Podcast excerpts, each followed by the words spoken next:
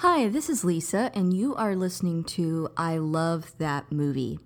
This podcast is for movie lovers. It's not an unbiased opinion, it's not a straightforward review, it's just a couple people talking about a movie that they love. The format is each week I have a guest, and that guest and I discuss a movie that they love, something they're obsessed with, something they connect with. We'll talk about the plot, the director, and the actors, but we'll also talk about the personal connection my guest has with that movie. So if that sounds like something you want to listen to, keep listening.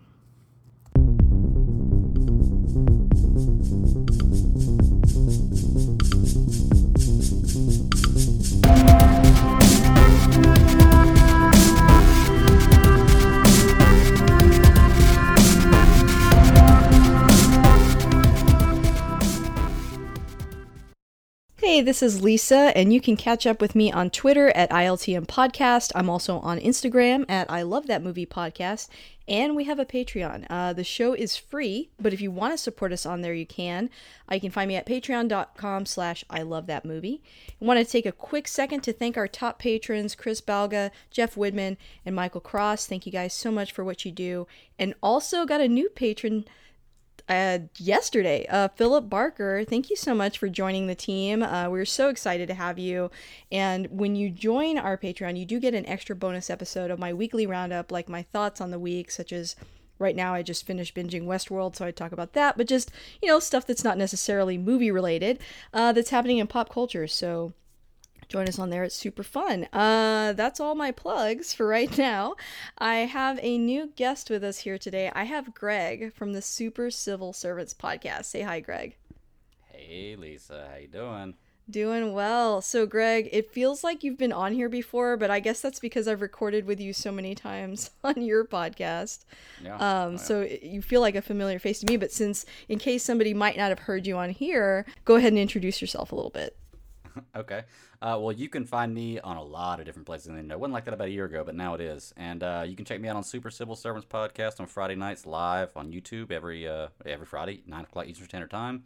And then we drop the shows on Tuesday or on Mondays or Tuesdays, depending how busy I am, on just about any podcast catcher you can get. And then we're also I'm also part of the Geek Ultimate Alliance network, where we do uh, five uh, shows a week: Marvel, DC, uh, comics uh, Star Wars and animated series, and you can find me on Tuesdays and Fridays on that on uh, DC Ultimate Alliance podcast and the uh, Superhero Discussions podcast. So I'm all over the place. Awesome. By the time this comes out, I think we'll have already had your show because we're recording tomorrow. Um, the where you guys are covering Indiana Jones, right? Yes, a lot of stuff tomorrow actually. Indiana Jones, Stargirl, and um, Doom Patrol season two. What we've had nice. so far. So yeah, it's gonna be a big show. Ooh, exciting! So excited, and I'm I'm coming on there with y'all. So I can't wait to talk about that too.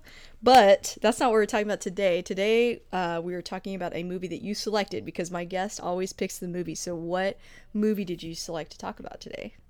Well, I wanted to come on here and talk about something really big. So I picked the movie Big. it seemed like the perfect, perfect uh, choice for this movie. And when I contacted you about it, you said you loved it, which is great because I love it. Uh, so, you know, we, we can talk about it. And you know what's funny about this movie is I probably haven't seen this movie in 25 years. And you and I did a recording about a week and a half, two weeks ago on a Sunday morning for Flashpoint uh, mm-hmm. for the for the Geek Ultimate Alliance. And before we got on that recording that morning, me and my wife actually it was on TV, and me and my wife actually woke up early that morning and watched it in bed uh, just happened to flip by and see it there, and we caught it right at the beginning and watched it all the way through. And then I came and spoke with you not even 10, 15 minutes after we got done watching the movie, and I was like, that's the one. That's the one right there that I want to talk with Lisa about, which there are plenty more. I plan on being on here more if you'll have me, but oh, this was definitely a great way to start. So. Yes, I'm so glad you chose this one. So this movie came out in 1988, um, and I am at the age where, you know, this movie had a I, no no way else to say this a big presence in my life as oh, a yeah. kid. So uh, it was an extremely popular film um, growing up. I, I do wonder like if if you know Zennials or whatever you call them now, if they've even heard of this movie or seen it. But it it was definitely a staple for me. It's a perfect '80s film. Um, and I just absolutely love it. Uh, what about you? Like, when did you first see this movie?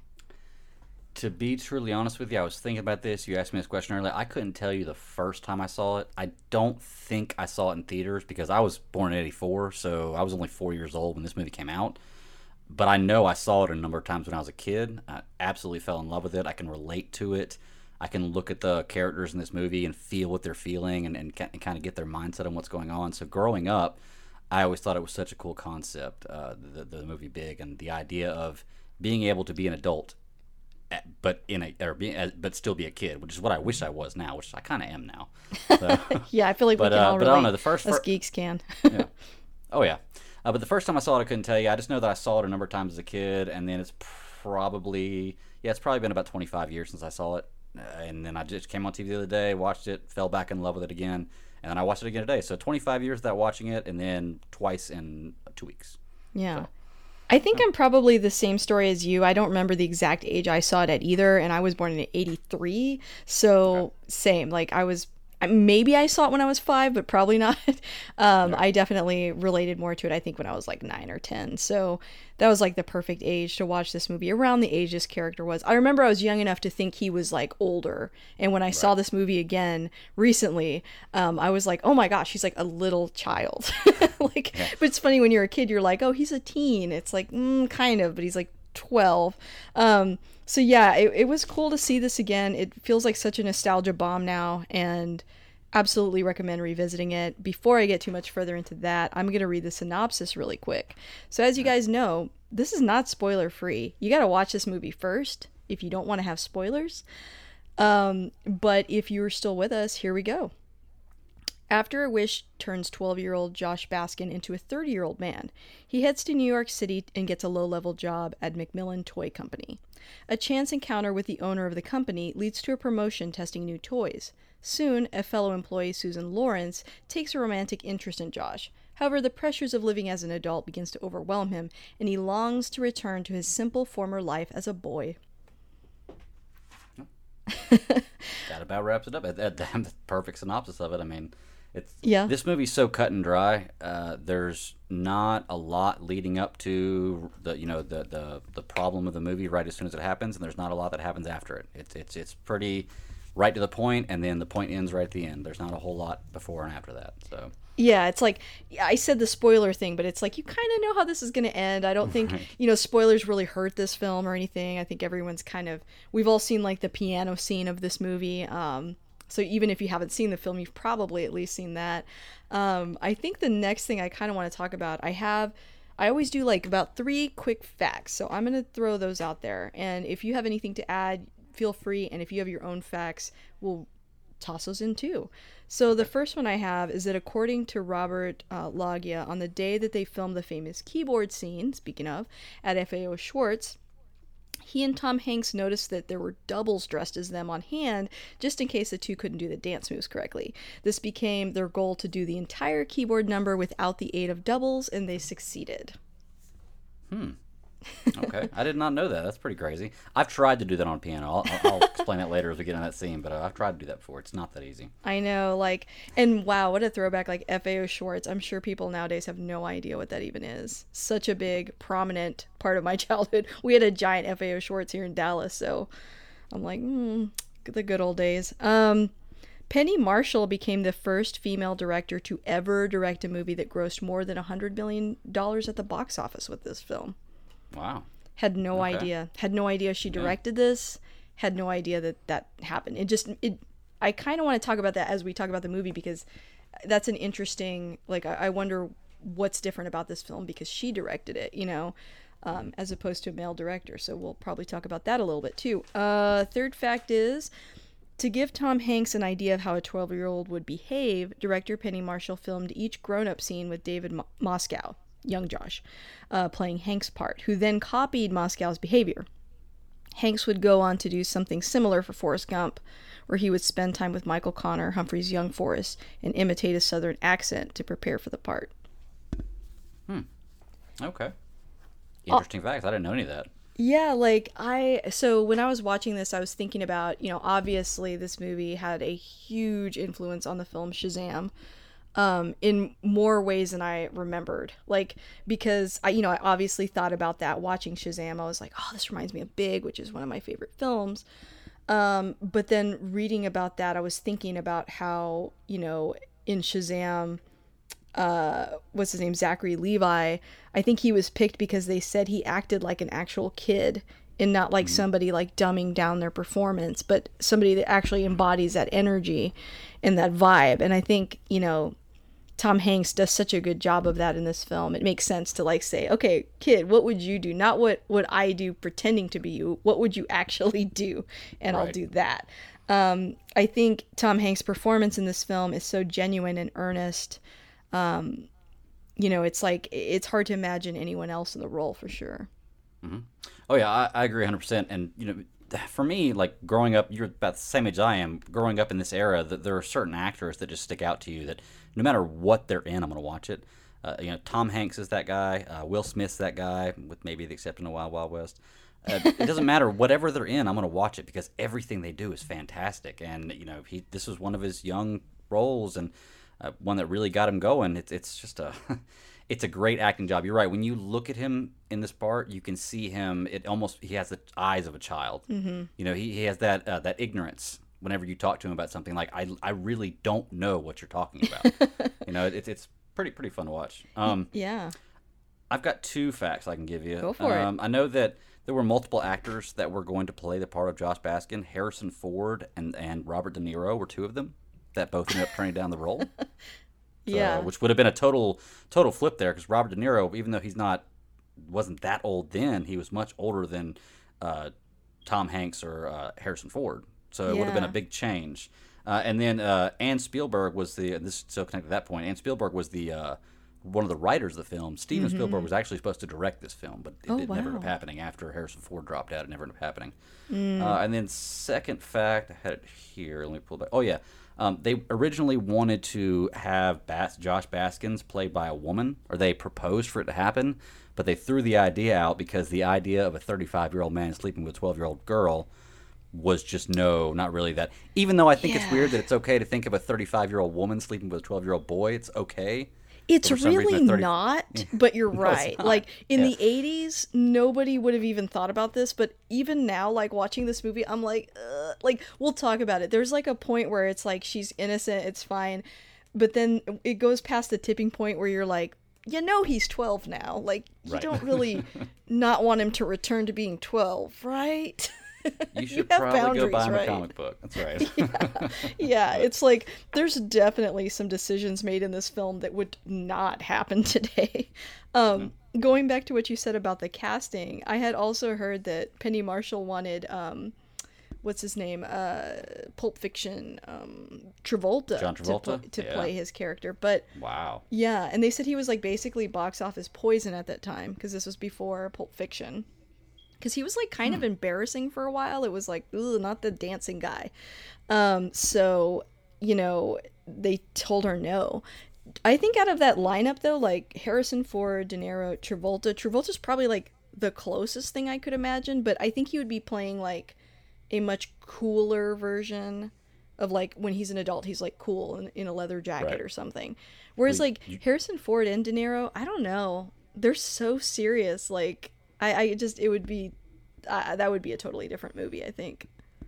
Yeah, when I look at Harrison Ford or De Niro, I look at uh, heroes or gangsters. That, that's pretty much it. I, I, don't, I don't really see them in, in a comedic role. I don't see them in in a childhood role. I can pretty much see them in those, and that's about. it. I mean, De Niro does a little bit of comedy in his older age, and he doesn't do that bad, but, it's Mm-hmm. still like more of a kind of a man. seriouser part. Yeah. yeah. So, Yeah, But and- yeah, I, I, go ahead. No, no, you go ahead. Well, I was just gonna say I love Tom Hanks in this role. Like I said before, I, I loved him. He's one of my favorite actors of all time. Uh, so him just in this role was perfect. At that time, I didn't realize that, but now that I'm older and I've seen more of his stuff, yeah, perfect, perfect casting for this part. Yeah, and he's he's like no drama, right? Like he's just so so damn likable and he always has been consistently to where like I even think, you know, younger people today are like, "Aw, Tom Hanks, I love that guy." You know, it's like he's never really lost that charm. And I think that's pretty rare for some actors. They kind of have this like rise and fall, but um he's always just consistently been in the spotlight and and been a very likable character Yeah. in all his films. Um, so moving on a little bit to the director. So we talked a little bit about how you know Penny Marshall directed this. You know, you may remember her from Laverne and Shirley, uh, and I think the Carol Burnett show. Um, but she also directed A League of Their Own, Um, oh, so wow. I guess that movie and this would be her biggest films. Now I would expect her to to direct a League of her own, a League of Their Own, just considering the subject matter. But it's interesting that she directs this film uh, because I think that her direction probably influences the lead female character of this movie because I feel like there's a lot of sympathy for that character that might not be in another iteration of this film. like, okay. you know, and, and we'll probably talk a little bit more about that, but I don't know. I always think about that, like when it's um, because there are so few female directors. I'm always like, what's different about this film, you know, mm-hmm. from others? But yeah. Well, you know, it's funny you said that about League of Their Own. I, I didn't know that she was the director of that because that's never looked up. Either. It's one of those movies. No, that, I didn't you know, either. yeah, unless I have a reason to look it up, I'm not going to know some of those older movies. Now I pay more attention to that kind of stuff, but that's one me and my wife love right there too. So that might be a happy one I rewatch and, and cover with you on here. Maybe we'll do a whole segment on all her movies and shows. Yeah, you'd have to come on with my friend Kara because she called dibs on it. But okay. we could do it. We could do a three person thing. That would be fun. Um, that works. But yeah, like. Uh, I haven't seen a ton of her work, but you know everyone is familiar with these two movies, and they're pretty huge hits. So, mm-hmm. just thought that was worth highlighting. Um, I think we could go through each actor. We've already talked about Tom Hanks, but mm-hmm. I think what would be better is if we start diving into the scenes, and then we can kind of organically talk about you know if we want to highlight um, somebody specifically there. You did also mention that uh, Anne Spielberg helped write this movie. So did Gary Ross, and I think I had a note about that too. Um, let me look really quick. See, this is yeah, where my editing comes in. Was it Deborah Winger too that helped write it? Uh, that sounds right. Yeah, I think it was Deborah Winger and Anne Spielberg were the two like headline writers on it. There, I'm sure there were probably more people that helped, but I think yeah. those are the two. Yeah. Um, but let's go ahead and talk about some of your favorite scenes from this film. Oh, Okay. Well, hands down favorite scene is the the first night that he brings Susan back to his apartment. because I feel like if I was an adult with no kids and I wasn't married, like say I was 30 years old, somewhat successful, not married, no kids, that would be my place. Like 100% hands down, that would be my place. Drink machine you can get from without uh, without quarters, trampoline, board games everywhere, models, arcades. That would be the ideal life for me it's and I, I love that scene. It's really telling that as a kid that scene didn't register as like weird at all to me. Like i was like yeah like you're saying like that's what i would have. I would have like a pinball machine and i would have a trampoline and all mm-hmm. that stuff. Um, i think what's funny about that scene is you know there's an earlier we've gotten to know tom hanks in this new role where he's ironically they're getting advice from a literal kid on toys um, and that's leading to all his success. Also taking a little stab at the corporate world and how I don't know, there's just a lot of like cheesiness to where um, I, I, guess people rise to these positions really quickly, but maybe they don't really deserve to be there. I feel like is sort of an underlying comment in the film. But um, he takes Elizabeth Perkins, who plays Susan. By the way, okay, my brain is jumping all over the place. I know, You're but Elizabeth Perkins, does she not look like eleven? She, I mean, she definitely looks younger. She looks like she looks like uh, Millie Bobby Brown. Like she looks like that actress. Um, hmm. And my husband pointed that out last night. He was like, "She looks like her." I'm like, I wonder if that influenced like the casting of Eleven, because I mean, it's like an '80s movie. It's a big movie. I mean, obviously, yeah, point, she's an yeah. adult, but she kind of hmm. looks like her. Anyway, just an yeah. aside, and credit to Nick on that one. Um, but yeah, he brings her back to this apartment, and it's funny the way that the entire time she's sort of trying to downplay like how crazy he's being.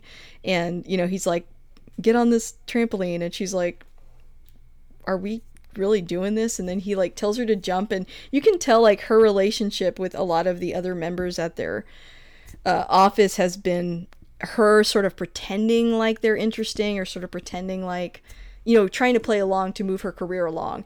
And so she tries to do that here. And then you know by the end of the night she realizes this is just who he is. It's not like an act. It's not like a a, a move or immersing himself in toys. He's literally just a giant kid. and so by the end of the night, she's kind of accepted of that. But yeah, I love everything about that scene. And it's very 80s now. Like when you see all the products that he's showing and stuff, you're like, whoa, 80s mom. Oh yeah. Well, you know, the, one of the best part about this scene is how it starts out at the beginning, where she kind of they, they ride in the limo to get to his house, and yeah. she gets out there, and he's asking his apartment. He goes, and she kind of is implying that she wants to come over and, and spend the night, and he's, he's like, like, "Oh, you mean a sleepover?" yeah. And then he goes, "All right, but I'm on top." And as a kid, Oh, I know. you know as, as, a kid, I was like, okay, he means top bunk, and that's what he meant in this movie. But I can see how, as an adult now, how she would misinterpret that as soon as he says that, and she's like, well, okay, and she's like, that's aggressive. yeah, so. yeah, it's very funny. And again, like I think commenting on because like there's a lot of like, you know, uh, Josh and some of the other specifically the guy that Susan's dating um, having like this sort of male dominance thing going on. And so like mm-hmm. that she's kind of i think for a moment like wait maybe he is like that. And then of course the scene plays on. It's very funny. Again oh, yeah. another joke that i don't know if they would do now. Like, right. i don't know if they could even right. do their relationship at all. But um but yeah that that was a funny scene. I love when she's like talking to him in the limo and saying i'm really getting to know you and trying to be serious. And then he's like let's get on top and like they go outside of the little sunroof and it's like exactly what a kid would do not listen to hey, it all and like jump out. that's outside. exact sorry that's exactly what i would do. If i was in a, a limo in new york city just because i'm a person i've been in new york i don't care. I'm 35 years old. If i get in a limo in new york city and it's got a sunroof i'm i'm sticking out my head out of it and kind of standing up. Don't care. Yeah. i'm at that age right now where i'm married i got kids i got nothing to prove nobody to impress. I'll do whatever i want to do well, that's I can of... I can be a kid again, you know. Exactly, and I think that's part of Susan's story arc because she like in one of the early scenes she's at that party. Uh, the one that Tom Hanks shows up to in a crazy tuxedo, and um, which is awesome. yeah. And you know her boss is just like so charmed by it, and uh, everyone else is horrified. And it's like their whole vibe has just become so stuffy. They can't enjoy, you know, their lives. And she even tries to make a power move like, "Who are you going to work with on this project?" What do you, and he's like, "It's a party." Like relax and have fun. And I think that's like her character arc for the whole film. Um, that's why she's talking so serious. The limo he, in- he interrupts her, and like, you know, then when they get back to the his house, they jump on a trampoline. It's like she has to like come back down to earth and like not be so on all the time and I kind of I kind of like that side, you know, story with her too. Oh yeah. Well, you know, there were two points about Susan that I wanted to ask you, especially being a female, because yeah. you would have a better mindset of it. Is uh, one, I know that there was the moment where uh, I can't, I can't remember the guy's name who was her, her I guess her boyfriend that had the stuff at her house, the, the jerk in the movie that played handball. Paul, I think. That might have been yeah. it. Yeah, I think I didn't write it down because I didn't like him. I'm not sure. yeah, they make him um, very unlikable. right. He's almost unlikable in every movie you see him in. He plays a good jerk. Yeah, he does. But um, I want I wanted to ask. There was the the scene where he's talking with her about well, before this it was this person, then it was this person, then it was this person, then me, and now it's him. There were two things that kind of came to my mind with that. It was like one if she's like that, why are you like and you're interested in her? Then that says something about you, first of all. yeah. And and two, do you think that has to represent anything with like this is the '80s, early '90s, like a glass ceiling, like women trying doing what they had to do to get ahead? Maybe Definitely. I don't know. I don't know if she was doing that to get ahead, but pop probably was. You know. I think it was implied that she I mean, I think like now I could imagine like a younger woman watching this and going, "Well, this is extremely offensive. I hate this film," you know. Right. But so you've got to think this is like when Basic Instinct came out, and I do think in the '80s and even into the '90s there was this idea that like women entering the workforce, not just entering and being like you know a secretary or that kind of level, but them actually being like CEOs and partners. I think there was a lot of tension around that at that time, and that's why you get movies like Basic Instinct, where women are using, you know, their sex appeal and their sexual power to like overpower men, um, and that's how they would get ahead. That's how they move around. Under a modern lens, we're like, actually, women were in a really difficult situation where they're being like harassed mm-hmm. and they're not willing participants in this. Not to say that no one's ever you know done something uh, to get ahead but another way to look at that is that you know they're actually a victim in that circumstance and a lot of times they were. So i think you know you just have to keep in mind that's when this movie came out. So it's kind of like maybe you would look at it today and say i don't like the way that character was handled. And that's why i say i think it's so interesting that the director was a woman um, because that is a, a, tough subject i'm sure for her too um, especially in, in the industry she was in um, but I think that Susan's character is handled in such a way that, you know, you could also look at it like, I don't know, she's just sexually free and i'm pretty sure all the guys there are too and they're in new york. They're not like in a country town where they settle down and get married. So it's actually you know okay for her to have had sex with more than one guy. Um, and right. so it's like there's just so many different ways to look at that. Um, and i think part of it too for her for the character is that yeah number one she felt like that's what she had to do maybe to get ahead or maybe she genuinely fell in love with different guys and was you know uh, looking up to them and wanting to learn from them and they show interest in her and so she's like oh you know we we have a real connection. Um, it could be a bunch of different things or maybe she's become jaded because every relationship has ended with you know she feels like a stepping stone um, right. so there's so many different ways to look at it but i think ultimately why that character is handled fairly well given the time is that Tom Hanks' character Josh, he doesn't have any of these preconceived notions about a woman in the workplace. Mm-hmm. He he doesn't have any idea about how many guys she slept with or what her history is. He just goes, you know, you're a nice person, you're a good person. And I think for a movie in the 80s for them to look at someone who is quote unquote sleeping around or a slut as a good human being is like not even a concept. So I think that part of the movie is pretty cool. You know, that he's kind of like he doesn't see any of that. He just sees her because she is uh, in in the movie the character Susan is a good person. Right. Like even if she did that stuff, quote unquote, she isn't like this cruel manipulative person. She's a good person. So, right. you know, I guess that's the long response to that. yeah. Uh, well, Josh in this movie is the perfect definition of the phrase "ignorance is bliss." yeah, you know, I mean, he really is. I mean, it would be so cool to be able to to be an adult and be that ignorant about something, but still be like smart enough to be able to get by but be so ignorant about everything that you just you just don't ha- don't worry about the regular things in life like people. Like he got a hundred and eighty seven dollar check and blew his blew you know blew up. Oh my gosh one hundred and eighty seven dollars. Yeah. And I love how he went to the bank and got it. He went to the bank got a hundred dollar bill and eighty seven ones. Yeah she's like how so do you cool. want this? And he's like um I don't know the answer to that. So he just makes right. up a crazy answer and she's like okay. Well even like his relationship with uh, yeah I think it's Paul. Um you know he he doesn't understand why paul wouldn't like him. He can't see that you know he's considered competition um, when they play that game and he cheats. He's like you cheated. And he's like no give in. He's like no. And then he gets punched. He's like why would he punch me? Like he's so right. innocent that he doesn't understand like this cutthroat corporate world. He doesn't understand like um, being super stuffy at a party. He doesn't understand treating the only woman in the office like an object. You know, he just can't wrap his mind around that stuff. And that's what's so appealing to him, uh, to uh, Macmillan about him is somebody that's not just trying to climb the ladder, not somebody trying to step over everybody, but genuinely interested in, in the product that they're selling and interested in other people. And so I think it's supposed to, yeah, for us adults, we're like, oh man, I wish I could get some of that like genuine kindness back because I think there's like a, a through line of this film of just being kind, you know, to other mm-hmm. people. Yeah.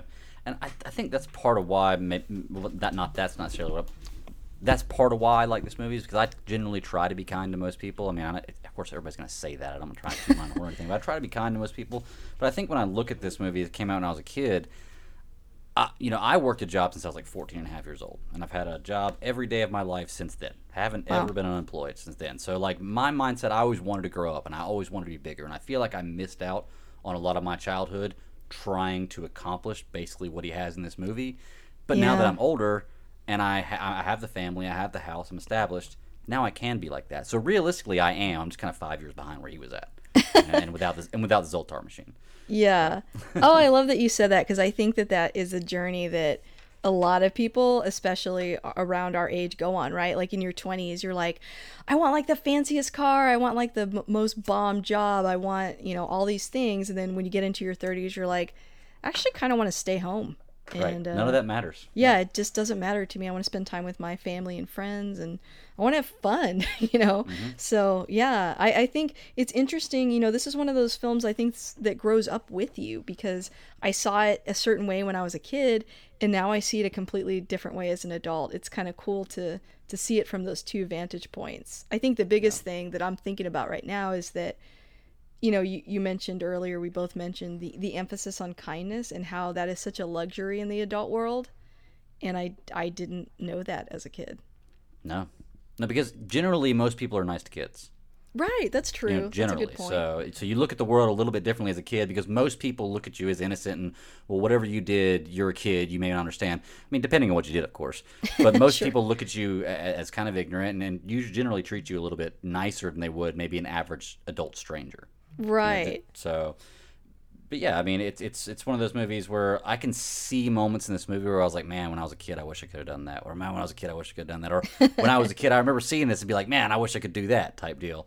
Um, like the the the the mindset or the idea of ha- like having just imagine being in um, what's his friend's name Billy. Imagine Billy, being yeah. in Billy's position where you're a 12 or 13 year old kid. Well, Billy's three months older, so he's 13.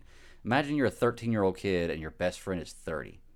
It's making money in New York, and you can do whatever you want to do. Which, by the way, I don't know how far away they live from New York, but the fact that Billy's parents let him ride his bike or a bus or a subway or whatever to New York every day. I mean, you've got to know about that. And it doesn't have to be, have to be until 80s, 10 o'clock at 13. Goodness gracious. Yeah, this must have been yeah, right before like the milk carton kid phase because yeah. it's super dangerous. Mm-hmm. I mean, I guess that's kind of true because I know when I was a kid, I could ride all the way to the other side of my city on my yeah. bike. My parents wouldn't say anything. There's no way in hell I'm letting my daughters ride all, like out, outside of my property. Yeah. Yeah, so, we like, used to like go to the creek, camp out in the mm-hmm. backyard. Mm-hmm. Now, I yeah, it's such a different world we live in for sure. Yeah. Yeah. Um, what about you? What's your what's your favorite scene? So okay, two two things I want to talk about. I will say there are some scenes in this movie. They're my favorite now, I think, because they scared me so much as a kid. Okay. Um, the what's the name of the fortune? T- is it Zoltar? Zoltar. Zoltar. Yeah. Okay, the Zoltar scene was so intense to me as a child. Mm-hmm. I was just like, oh my gosh, what's going to happen? You know, and then he gets the thing and then he wakes up and he's a kid. Like, and then the mom, the way she reacts to him, like when he's, you know, she just thinks of some random dude in her house um in like Billy's room and like it's just as an adult you're like oh my god yes I would be horrified but as a oh, kid yeah. that whole scene was so like heartbreakingly terrifying to me like the idea that my parents wouldn't know who I was it reminded me a lot of um in Escape from the Navigator. Is that wait, what's it called? Flight of the Navigator. You remember that movie? No, I don't think so. you haven't seen that? Oh my gosh. Okay. Sounds like you one have to see that. Yeah. Okay, that's another like 80s film. I'm, I'm gonna okay. look it up and make sure I'm saying this correctly. I've always somebody has to pick that. I think, I think actually Scott wanted to talk about that movie. Uh, yes. Okay. Flight of the Navigator. Um, it's kind of the reverse of this movie in a way, where it's a little boy that he gets uh, abducted by aliens and then they drop him back off and he's still 12, but everyone else is older. Mm. And he tries to go back home to his house and there's a completely different family there and it's like terrifying. Because hmm. he's like, Mom, Dad, I'm home. And it's like a totally different family. And they're like, Who are you? And, you know, they throw him out.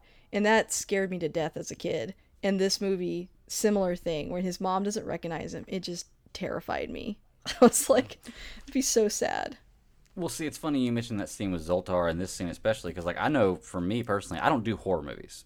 Uh, mm-hmm. it, it's it's not I, like I realize it's not real. It's a story. These are actors doing this, but I just don't like it. Like I just don't like watching evil things if I don't want to, and I get I get nightmares very easily. Ugh. So I remember as a kid that Zoltar scene machine because they do a good job of making that kind of kind of a scary moment. Yeah, it's, really it's scary, but it's the scariest moment of the show. Like that machine kind of freaks me out. I remember having nightmares about that machine. Not that bad, but I remember having some nightmares about it, and I was like, "Oh man, that brings back some memories right there when I saw it." It's a freaky looking machine. It was like that duck machine. Did you ever have that? It was like a, there was like a duck in the middle, and it would lay an egg, and you'd put a quarter in. You had to spin something around, and then once it laid the egg, it would come down. It kind of reminds me of that. Like it just doesn't look right. It's not natural. Something doesn't seem right about it. You know. I that but. sounds familiar. I also think that I saw not Zoltar specifically, but like sometimes he's like a a cowboy that reads fortunes, and he's like this creepy animatronic cowboy that like jerkily moves around in his booth, and he's half of a person and it's like just disturbing. So yeah. yeah, I think just everything about it. It's like I I don't know if kids know this today, but it's like this was a thing, like a scary thing that could be at a carnival or on a pier. Um, mm-hmm. The other scene that that's like pretty soon after that, when when uh, he has to get that hotel room with his uh, with Billy. Um, when he's in the hotel room and he has to he's like how am i going to sleep and he's like it's probably best if you don't just given where you are and he leaves right. him there and he can't sleep all night and he's hearing gunshots and stuff and screaming as a kid that scene bothered me and i thought that's honestly what i imagined the adult world to be like i was like it's yeah. it's going to be terrifying oh, yeah. so i think this movie like nailed like how frightening children would find like spending one night without mom and dad like mm. Mm-hmm. So I like well, that scene it, too. It's funny remembering that scene specifically. I remember as a kid watching it, and when he goes to the hotel room, he's like, "Ah, seventeen fifty for the room for the night, ten dollar sheet, you know, deposit or whatever." And I was like, "Man," I was like, "That much money?" Now that I'm older, I look at that, I'm like, "Holy crap, seventeen fifty a night for a hotel? I, that's I could stay there for thirty days and pay, pay less than my mortgage. Why not?" Talk about you know? shady like, though. That guy checking them in, checking yeah. a thirty year old man and a little kid. No. he should have called seemed, CPS. Yeah, it seemed like the area they were in that wasn't that big of a deal. Yeah, unfortunately. You know? Yeah. Yeah, unfortunately. like.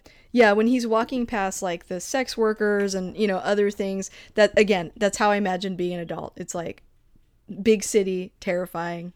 I couldn't do it. I was such mm-hmm. a wimpy kid, so um, yeah, that scene really resonated with me for sure. Yeah, I'm right there with you. I was a wimpy, wimpy kid too, but it's all right. We survived. We made it.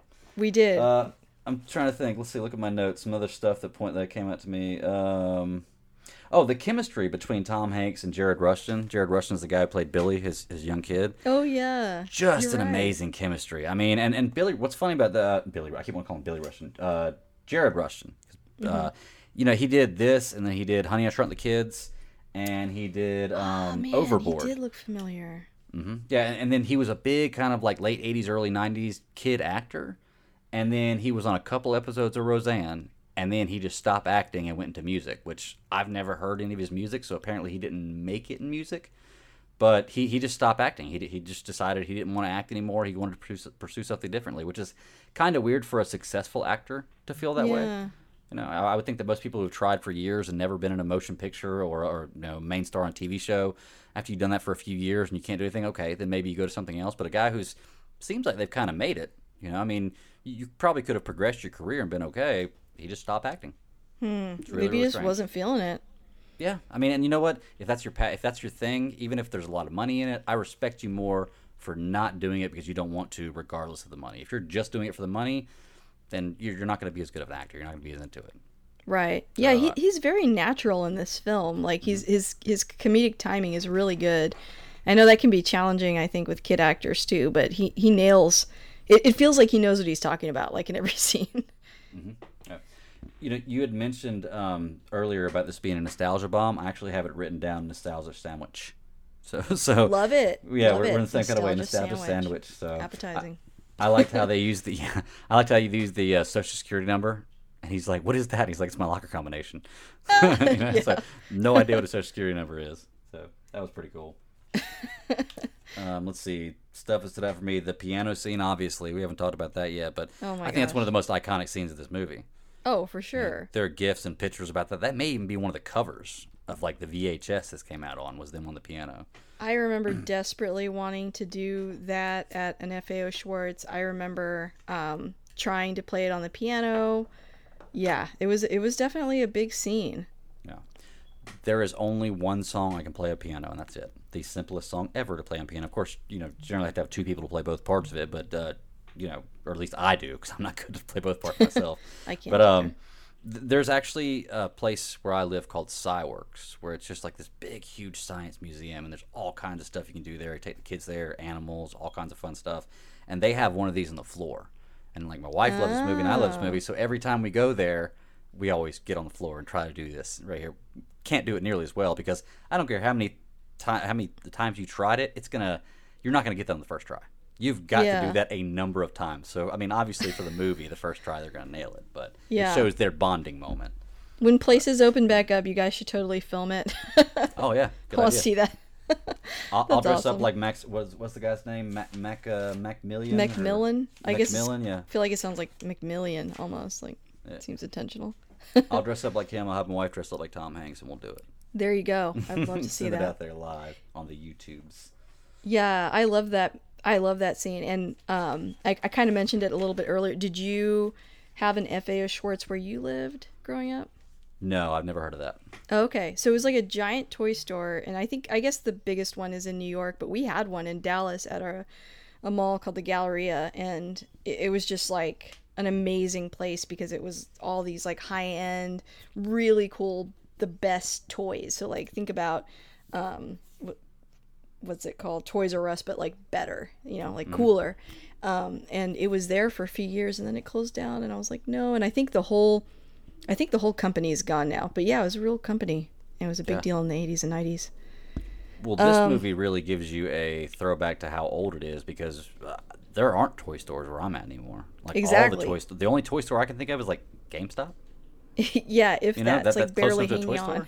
store. yeah, So Toys R Us shut down all around me.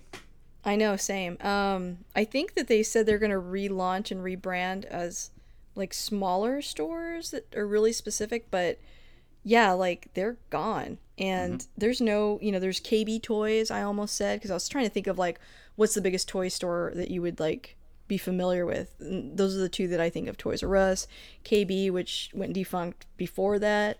But yeah, kids don't have toy stores anymore. You go to Walmart and Target and online. That's it. Yeah. Kind of crazy. Yeah, the internet's pretty much killed that. yeah, Uh, it's over. so Um, let- oh, go yeah. ahead.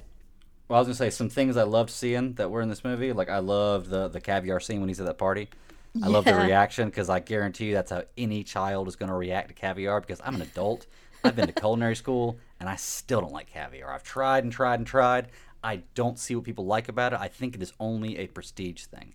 It's only like, well, I'm eating caviar, so I must be very, very uh, prestigious because I'm doing it, even though it's not good. No, it's not good at all. Just me personally, I don't think it is. But Yeah, I think again, there's like this through line about pretension in the movie, and I think that that's one of the the highlights is when she's like bragging about how wonderful the caviar is, and he just spits it out right in front of her. Again, it's like the boss Macmillan really wants someone to come in and like shake up his world and like be honest with him. It's like that's I think what he lacks on his team, and that's what's been so hard about coming up with new toy ideas. Right? Is like everybody is essentially just kissing his ass and not really giving him real feedback. And so, you Mm-hmm. know, Josh comes in and, and changes all that, which is great. Yeah. I'm flipping through some scenes here too. I'm looking. Oh my gosh, it's. I'm looking at IMDb and there's like pictures of like old VHS tapes, and I'm like, oh, it's making me very nostalgic. oh yeah. Well, you know, you talked about the Macmillan, the Ro- what's how do you say his last name? L- Lagaya. Uh, Robert Lagaya, Lag- Lagoya, Lag- Lagia. I can't. I don't know how to pronounce it. L O G G. I A. Which, by the way, at- I don't remember him from this movie. When I was like, when I get older, I don't remember him being in this movie till I saw it again. I uh, when I see him, I always remember Independence Day. yes, Like just just for me, I just always remember Independence Day. That's that's the role I have him in for the rest of my life is the the general from Independence Day.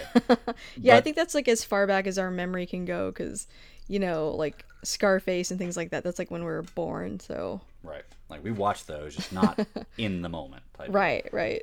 Uh, but he uh, his character was great in this one because like you said he he seems like he's kind of tapped into that childhood. And he even says it whenever he sees uh uh what's his name josh there on saturday at the toy store. And he's like oh he's like are you here with your kids? And he's like no i'm just kind of here. And he's like yeah i come here every saturday because you can't see this in a marketing report. And he's right you can't. I mean Yeah, that- he's like that's the only real person at his job. it, know? which happens to be the owner which is a good thing. I'd love it if my boss was the real the realest person at my job but doesn't usually work out that way Hope he's Um, not listening Yeah, I, I like his character. It reminded me a lot. Like I earlier, I talked about how this movie obviously influenced Shazam, but I think it also influenced the movie Elf, and that's something I didn't you realize till this rewatch. You know, he reminds me a lot of the dad in Elf, um, and just a lot of things about you know Tom Hanks' character is uh, obviously uh, Will Ferrell's gonna turn everything up to an 11 but right it's very similar in a lot of ways and I, I don't think i ever noticed that until i rewatched it this time Oh yeah, yeah. Uh, you know, ton of nostalgia in this movie. That's Yeah. what I'm talking about. Like, like I love watching. I think one of the coolest things was at the beginning that that I just noticed little bitty things was they're opening baseball cards and they pull the bubble gum out of the baseball cards and they're chewing the bubble gum from the packs. I remember going to the comic book shop because where I lived there was a comic book shop slash hobby store, real small, but they sold cards and models and comics and all that stuff. And I don't, you know, my stepdad would take me there once a week because he was a big model guy. So we'd go there and I'd get a couple comics and I'd get some baseball cards. And I just remember, for some reason, I loved chewing on that quarter inch thin strip of brick chew- uh, chewing gum. Don't know why. it was one of my favorite things when I was a kid to open up this pack that's probably been sitting there for six months with a piece of chewing gum in it, unwrapped, and I would love to get it. Love to get that chewing gum. And I saw him doing that, and I was like, "Oh man, that's awesome!" I remember that because you don't get that anymore. But I still buy cards. They don't put gum in com- uh, card wrappers anymore. I It's know. happening. So They don't. you can still get some big league chew and then have a good time. But uh, Big league chew, yes. I'm also thinking about the the Voltron uh, pajamas he has as an adult and Oh, yeah. a child, the exact same ones. And then uh, Nice. Billy has the uh, He-Man pajamas. Mm-hmm. I think I had those He-Man pajamas, but I'm not sure. But I may That's have. That's awesome. Yeah. but little things like that, and then even going back to the computer game, how the how the movie opens.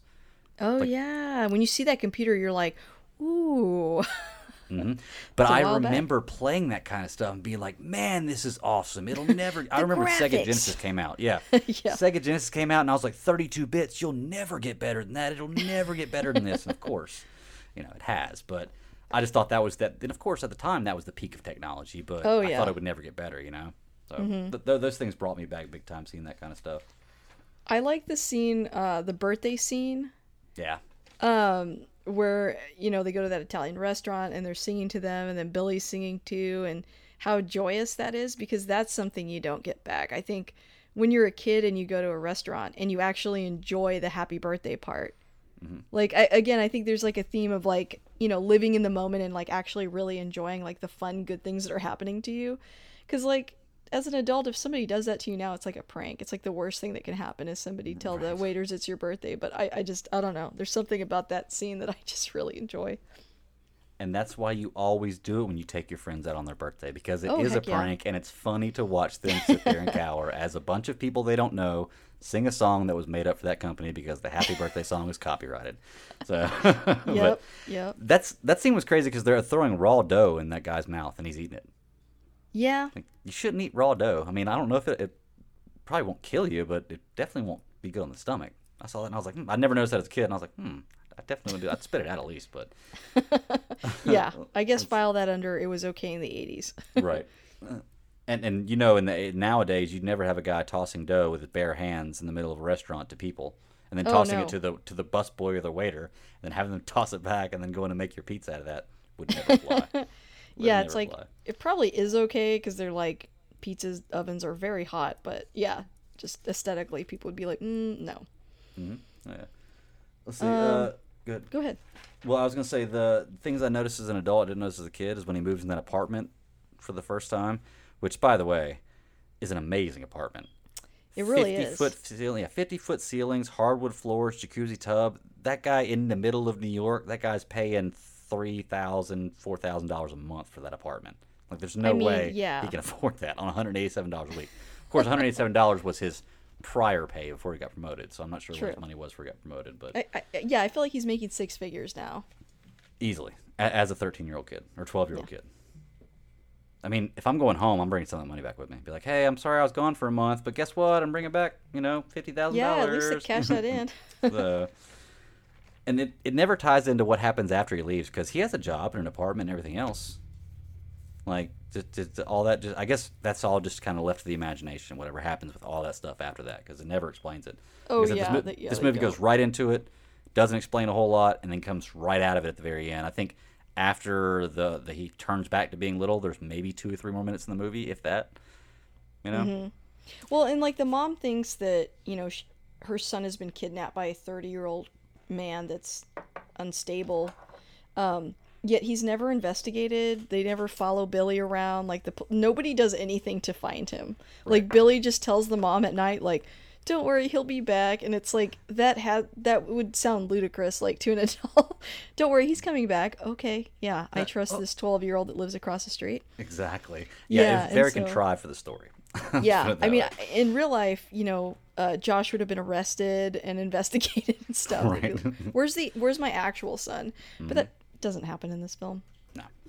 You know the the one thing or one thing that I noticed about this film that I, that I felt totally differently about now that I'm an adult, especially now that I'm an adult and have kids, as opposed to when I was younger, was kind of what you were touching on earlier, the feeling she had. But when I watched this movie, and I finished watching it about 15, 10, 15 minutes before we got on this podcast, the moment where he walks in the door and he says, "Mom, I'm here," and then you hear his mom for the first time say something, it kind of tugged at my heart a little bit.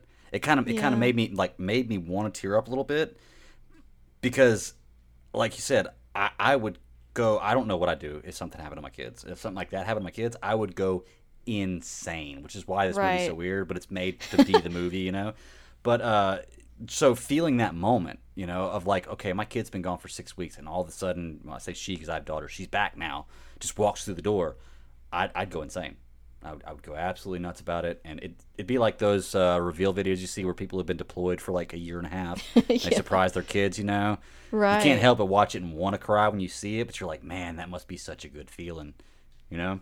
Yeah, I think as a kid watching this, you're you know you're going on Josh's journey, so you're like he gets to have fun for six weeks and be an adult. You're definitely not thinking about the fact that his parents, eh, his mother thinks he's abducted. So right. yeah, it's definitely different as an adult for sure. Yeah, I, I definitely will never put if I have another baby, will never put my other baby into my twelve year old uh, son or daughter's room because I don't I'd never understood the the point of that. I was looking yeah. and I was like, Are you telling me that you only have one or two bedrooms? You have the mas- master bedroom and his room? Yeah, like, that there's no does way. seem like that used to be a thing hmm. more so than now. Now we're like, let's give all kids their own space. Like mm-hmm. we can do this now. Yeah. yeah. Um. So do we want to tackle the thing that would be different about this movie?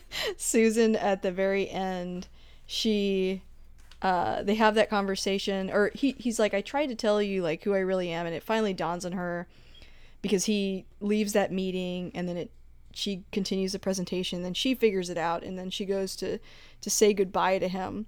I think that's probably like the biggest thing that would be different nowadays is like, first of all, the night together would have never happened. right. Because there's a real night together that I feel like in my brain I kind of like gloss over that part of the movie, and mm-hmm. then uh, so that happens. That wouldn't happen at all. And then I think at the end she would have been more like, "Oh, I see who you really are.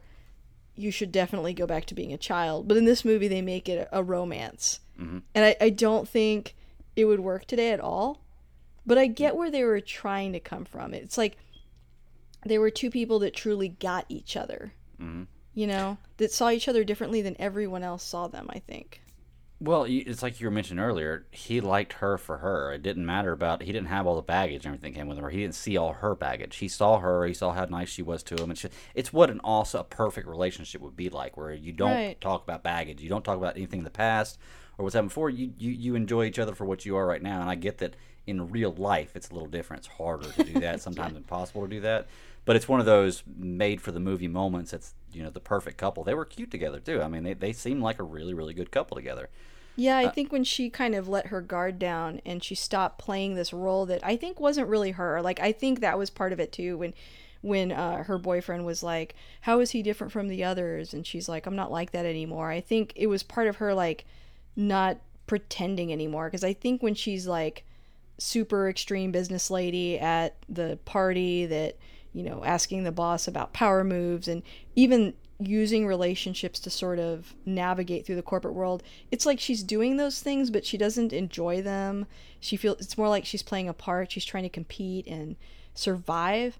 Um, but when she was with Josh and they went like to the, you know, to the uh, to the carnival. fair or yeah, whatever, fair, carnival, carnival, yeah, and she really just dropped all that and was who she actually is. Then she was like this really fun bubbly person that she doesn't get to be at work. Mm-hmm. Um, and so I think she really, you know, missed that. I mean, I think she just missed being herself. And yeah, they, they see each other how they really are. And, you know, she, uh, the first thing that Josh says to her isn't like, you're hot or you're beautiful. He's like, you're really nice. Yeah. And I think that really spoke to her, somebody that could see her for who she actually is and not just what she looks like or, you know, what she could do for them.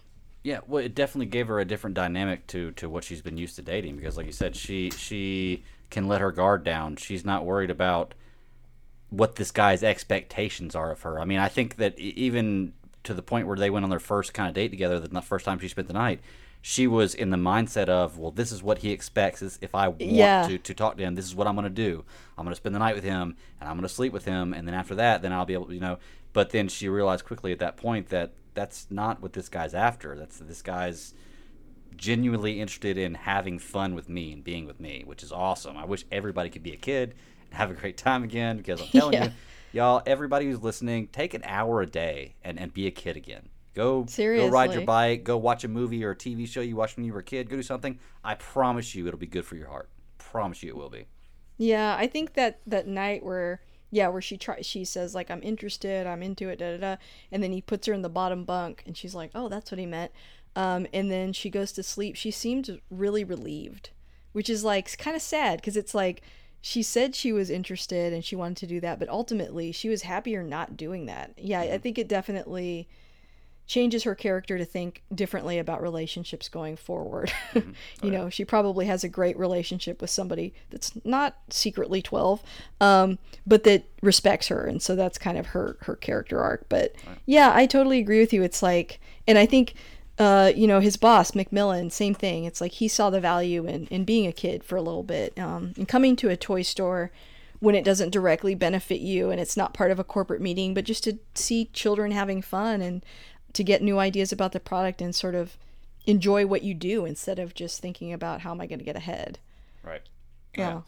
And, and you know the uh, oh I had I lost my train of thought. Oh, I had something good. Oh yeah, going back to the scene you were uh, talking about with the at the very end where she basically drives him to his house and it's kind of their goodbye scene. Uh, that scene originally was meant for her to give him a kiss on the lips. but No. they they rewrote it, but they didn't rewrite it for the reason you would think. They, they didn't rewrite it because Oh. He she realizes he's a 13 year old kid. They rewrote it because it was her saying goodbye and kissing him on the lips would be, or kissing him on the forehead would be more of a goodbye than kissing him on the lips. So it, that shows you the change of times. It had nothing to do with the fact that he in two or three minutes he's going to be 13 years old again. it was just a matter of it's better writing for the story just to give the farewell to give the kiss on the forehead. Uh, and there could have been a second meaning behind that. And of course, I read that on the internet. There's no telling if that's really true or not. But Right. you know, that's what I read, so I'll go with. It sounds right though. Um, and also I think it's part of her character growth to not, uh, I guess, to connect with people in a way that's not romantic. Like for her to say goodbye to him almost as a friend. You know, maybe maybe their relationship, especially after finding out who he is, it transitioned from like being interested. It's like maybe she wasn't even that interested or that in love. She just he was a really good friend. And she's Yeah. saying goodbye to somebody that she genuinely cared about in a different way. But yeah when he turns around and he's like the little boy i'm like ooh. Like as an adult woman i'm like creepy. Yeah, yeah, that was kind of like if i if i were her i'd be like oh yeah okay. I'm, just gonna drive away slowly and pretend mm-hmm. like this didn't happen. I'm not trying to go to jail right now. yeah. It's like So- that's disgusting. I'm driving away. No. but yeah that's funny. I i like i like that fact. It, it really does tell it, it's like it's like uh back to the future you know? You always hear people talk about how like when they pitched that movie disney was like so this is a movie about a boy in love with his mom? We're gonna pass on that you know? Right. and it's like there's so many things about that and like marty and doc's relationship that wouldn't work anymore and yeah it was a different time guys. It was a different yes. time. Yes. that's all we can say definitely have changed. That is for sure. yes On just about every every you know aspect of it, as far as how you th- how you think, how you act, how you direct, how you cast, everything is different now. Not saying it's bad. It's more aware. yeah And that, that's what I would like to say. It's more aware of other people's feelings. right and you That's the best way to definitely put it, you know. it's good to talk about just because you know i always try to think about like for me this movie is like perfect you know mm-hmm. because i grew up with it and i love it and i love tom hanks.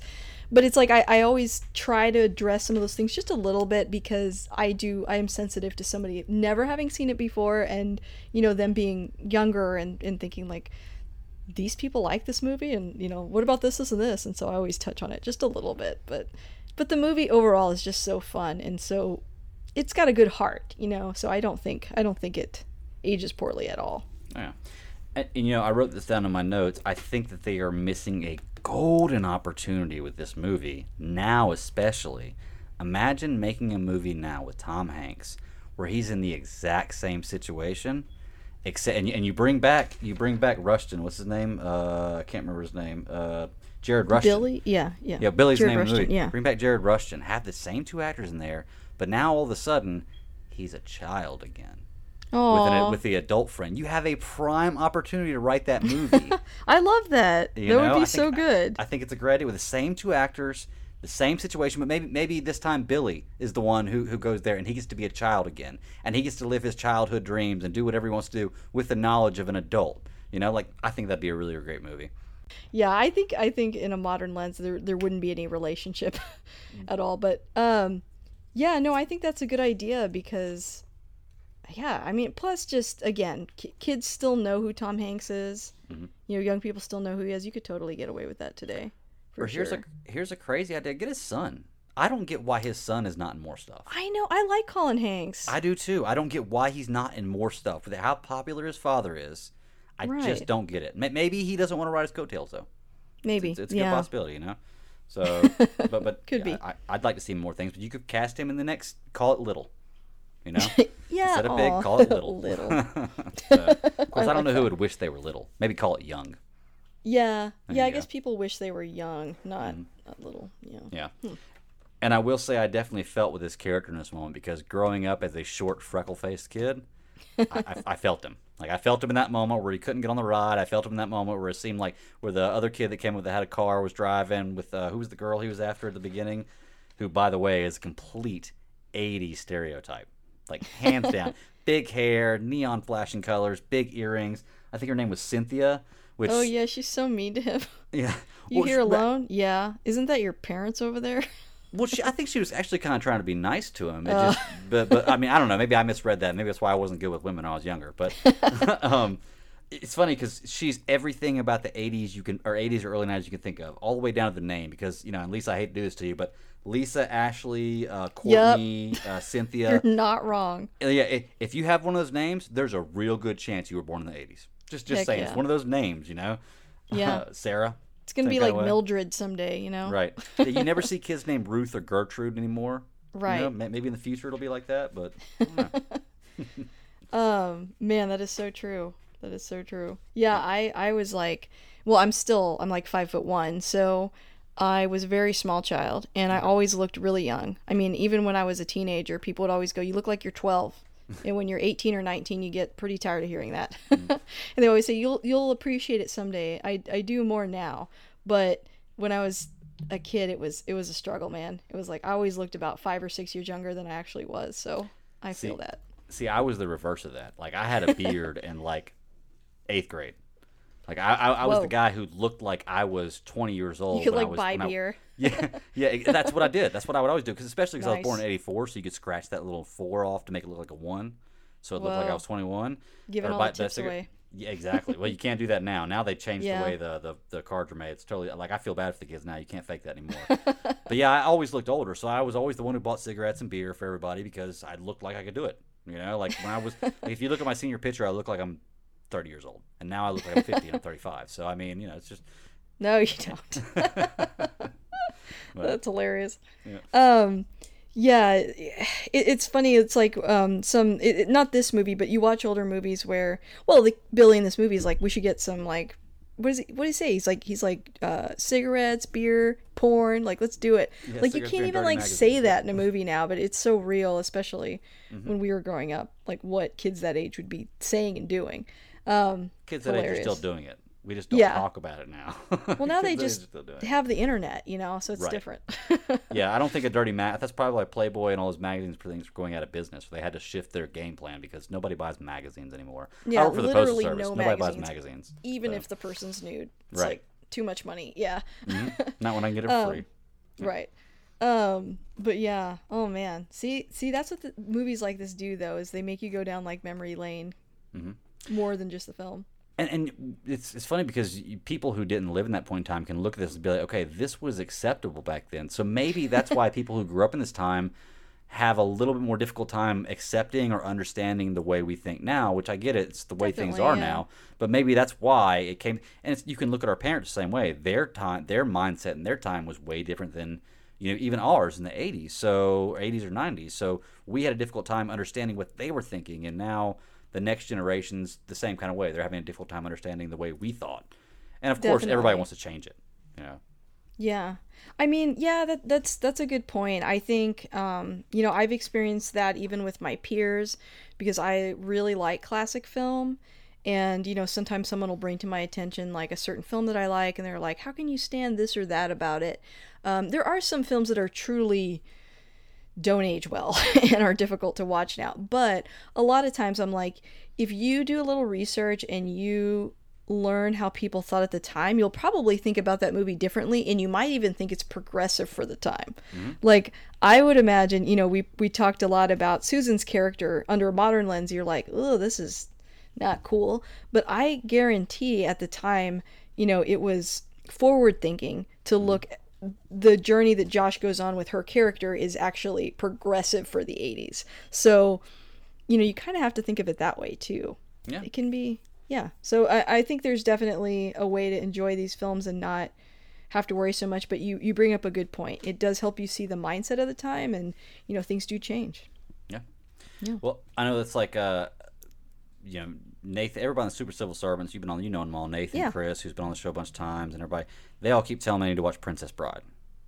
Never watched Princess Bride before. I'll go ahead and tell you because oh. as a oh. as, as a you know ten year old boy I did not think Princess Bride was a movie that I was wanting to watch. And back then, guess what? I didn't have a phone where I could get up and look up the trailer to figure out if it was someone to watch. So Princess Bride was not something I thought that I wanted to see. So I never watched it. So, but it's the same kind of way. They keep telling me they're like, you need to watch that with your daughter. And the first thing in my mind when they say that is, how different are the times then as they are now? Like, is she going to understand the references? Is she going to get the way they act as far as females and males? That Because things were different back then. Is she going to understand that? You know, like I don't, yeah, I don't know how that, I don't know how it's going to resonate with her, but I'm sure that it's she's probably still going to like because we are. I am going to watch it with her, but uh, it it does make me wonder about that kind of stuff. You know. I didn't see Princess Bride until I was an adult, and I don't think it resonates as much with me because I didn't get to see it as a kid. Um, yeah. And I have noticed that that's one of those movies that I do notice more guys like than girls, and I don't know if there is something to what you're saying because of that. Hmm. Um, we actually talked about it on my, on my show. Um, one of our episodes was on that. Um, but yeah, it's like women around that era gravitate towards the labyrinth more. I notice. Okay. Just in terms okay. of female fans, I guess because that movie, even though it's called Princess Bride, it's really about the main male character, and then Labyrinth is about a female character, so that that may be why. So she might gel more with Labyrinth. Okay. yeah. Have very, very possible. Introduce her and let us know. Well, Labyrinth. I know. I, I don't know a whole lot about that one, but that's kind of uh, Dark Crystal esque, right? Yes. Okay. Because yes. we did watch the Dark Crystal uh, together, the the new series, and I actually haven't watched the last two episodes with her, but we did watch most of that, and then she actually went back and watched the original movie. Uh, I didn't get to watch that with her, but I've seen the original movie, and she loved it. Yeah. Like so, yeah. we actually actually want to do a podcast with her uh, about it, but I but I just haven't watched the last two yet, so I'm, I'm going to. Summer, I promise, we're going to do that podcast. So. but um, that's great. Yeah, I, I think it's one of those movies that um, if you didn't watch, like you said, if you didn't watch it as a kid, you probably wouldn't watch it as an adult. Talking about Princess Bride, it's like yeah. the never-ending story. I don't oh, think yeah. I could sell Never-ending Story to any kid this day, but I guarantee you, all my friends, I could go back and be like, "Hey, you remember Never-ending Story?" They'd be like, "Oh yeah, I remember." I was obsessed with that movie. yeah, you covered that one yet? No, we should talk about it. Mm, it's like I idea. watched that countless times. I loved that film so much. We can't watch the second one though because the second one was garbage. Oh yeah, I just pretend that one didn't exist. Right. that right. bird thing. Ugh. Mm-hmm. It's like Gives Turtles me... three. Yeah. yeah. Oh, but um, yeah, that's. I mean, I'm trying to think. Is there anything else I have? I think I covered almost all of my notes on here. So where's caviar? tried to take as many notes as I could on this. Oh yeah, I wanted to say I had such a hard time finding how to watch this movie because I don't own this movie. Oh, I, I went oh, on. I, I went on either. Netflix. Yeah. Oh, how'd you had to watch it? I, I rented it on iTunes. Okay, I, I I was just about to resort to that. I went on Netflix. It wasn't there. I went on Prime. It wasn't. Well, I could have rented on Prime. I even went on my Fire Stick, which is jailbroken, uh, but you know, so I can look up different movies. And uh, I only had one stream on, and I couldn't get to work. And I was like, "Oh no!" I was like, "I'm not. I'm gonna have to read the cliff notes and act like I watched this movie. Like I don't want to do that." But then I actually I haven't cut my cable yet. I'm was planning on cutting it last week, but I just have delayed it and still haven't done it yet. And I was like, you know what? I'm still paying for cable. Let me check on demand. And sure enough, Spectrum on demand, it was on there. Oh, I miss having enough. cable. Yeah, uh, I I don't think I'm going to. That that that right there is probably the only reason I've used cable in the last three months. So I'm ready. You're, you're probably right. I mean, I haven't had it in years, and yeah. I've survived. But yeah, I build that into my budget. So like part of like the Patreon money goes towards that. Okay. It's actually very helpful because to be completely honest with you, um, you know, I never turned anyone's movie choice down. So if I mm. had to rent it, I always did. I never said like, oh, I have to rent that or whatever, mm-hmm. or I have to buy that. Like I did an episode with Scott where we did My Fair Lady. That's not even on Blu-ray. So I had to like Amazon buy a physical copy of it. It's not streaming anywhere. It's not on Blu-ray, so I had to buy a used copy. Oh wow, that's crazy. Just to watch it. Yeah, which it's a huge film. It's insane that it's not on any service. But yeah, so that's uh, part of that money always goes towards that because before I had the Patreon, and sometimes I'd look at my bill and I'm like, I rented like four movies for like four or five dollars each this month. You know, I got to figure out a way to build that into my budget. So hmm, yeah. Okay. Well, that's crazy you say that because now I, I think about I keep thinking about I'm like, I want to come talk on this movie with Lisa. I want to talk about this movie with Lisa. I got one that we should check out. It's Seven Brides for Seven Brothers. Seriously old movie. You ever seen it? I haven't seen it, but I've seen the title. Like I've seen posters of it. Yeah. Seriously, I'm gonna have to send you a VHS copy in the mail for you to be able to watch that because it's so old. My dad does have a VHS uh, player still, a uh, VCR. You can get them at pawn shops for like a dollar now. So I mean, they're they're giving those things away. But yeah. no, th- it's it's funny because that's actually a good movie for us to watch. Guilty pleasure. I like musicals. Don't don't care what like thinks about it. Too. I enjoy watching musicals. I have a fun time with it. I think it would be cool in real life if everybody just all of a sudden broke out into a song and they were choreographed and knew the words and the dance moves. It's never going to happen, but it would be really cool if that did. You know? Yeah. And, and this this movie is very, it's very behind the times, very misogynistic. I mean, Seven Brides for Seven Brothers is the title. It's about seven brothers that's that kidnap seven sisters and force them to marry them. oh, and this is a movie my mom used to make me watch because she loved it. But it's an old musical, and times were different then. So uh, we might have to check that one out one day. Okay. Right. Well, let me bring this to my last couple of questions that I ask on the podcast. Um, okay. So, number one, why, if you could summarize, why do you like this movie so much? Why do you think you've seen it so many times? Uh, okay, once again, I hadn't seen it about 25 years, but I know I watched it oh, yeah. when, I was, when I was a kid. I mean, I did watch it quite a bit when I was a kid. I've seen it, probably seen it 20 times in my lifetime. So I've seen it quite a bit. Uh, I loved it because I can relate to it because mm-hmm. I, I see the things. It, it, was my time growing up. When I see when I was younger and I watched this, that was what I wanted to do. When I saw his apartment as an adult child, I was like, "That's exactly what I would do." I can relate to it. And then going back to it as an adult, I'm like, man, I wish I could do that now. Like, if you look at my office, my office is as kid as I can make, possibly make it, you know, and that's my little space. So I, I, I, relate to it. That's why I think that uh, I love this movie so much, and I probably will always watch it. Um, if it comes on. It's it's one of those movies that I just can't turn off if it's on. It's like Forrest Gump. If it's yeah. on, I'm gonna watch it and I'm gonna watch it till it finishes. Just can't stop it. So. I love that. Yeah, for me, you know, as uh, much like you as a kid, I, I just really related to this idea of like wanting to be an adult, wanting to get there so bad, and all the fun stuff I do. Um, as an adult, I really connect more with the I mean, I feel the nostalgia of how I felt as a kid, but also I think that kind of through line in the movie of him being like so authentic and genuine and kind, um, that kind of resonates with me now and, and I think makes the movie very endearing. Um, my second question for you is what is your elevator pitch for this movie? Like, how would you describe this to someone that's never seen it before? For that, it would it would be different for what person I was describing to. If it was a person that True. was my age, I would, like I said earlier, I'd just say nostalgia sandwich. Go check it out. If it was a person that uh, is maybe a little younger, maybe in their early 20s, uh, you know, like 19, 20, like that, you know, good 15, 20 years younger than me, that are kind of in that different generation mindset, uh, I would kind of explain it as a, uh, a film about the way things used to, what used to be a standard for the way things used to be, uh, to show the progression of where things have gone now and a good time. Yeah. You know, if, if, you if you can get past the fact that maybe some of the things they did in this movie aren't really accepted now, but kind of get past that, you can really enjoy this film. And and, and, and it wasn't like it's not like a spur or a thorn sticking out. The things that are like there's no, nothing egregious I, I, I that makes you so. like really yeah. offended. But for some people, they may look at it and be like, uh, I didn't like that. And, and I get that. I respect that. But I think that you could look at it and see, okay, this is what this guy grew up with. This is what the last generation grew up with. This is their mindset. This is what, the, what they enjoyed. You know, this is like Honey, I Shrunk the Kids, Hook, stuff like that. Like, it's movies that you wouldn't see these days. Which, by right. the way, I got to talk to you about Hook later. So, okay. Well, um, yeah, I think for me, I would say, you know, if you're younger than me, like your movie like this was probably Elf. Like this is like kind of like the movie Elf. Point. Very good. Um, point, or Shazam. Um, again, I okay. think it's super similar to that, not just aesthetically, but there's certain beats in the film that are almost beat for beat what happens in Shazam um, intentionally.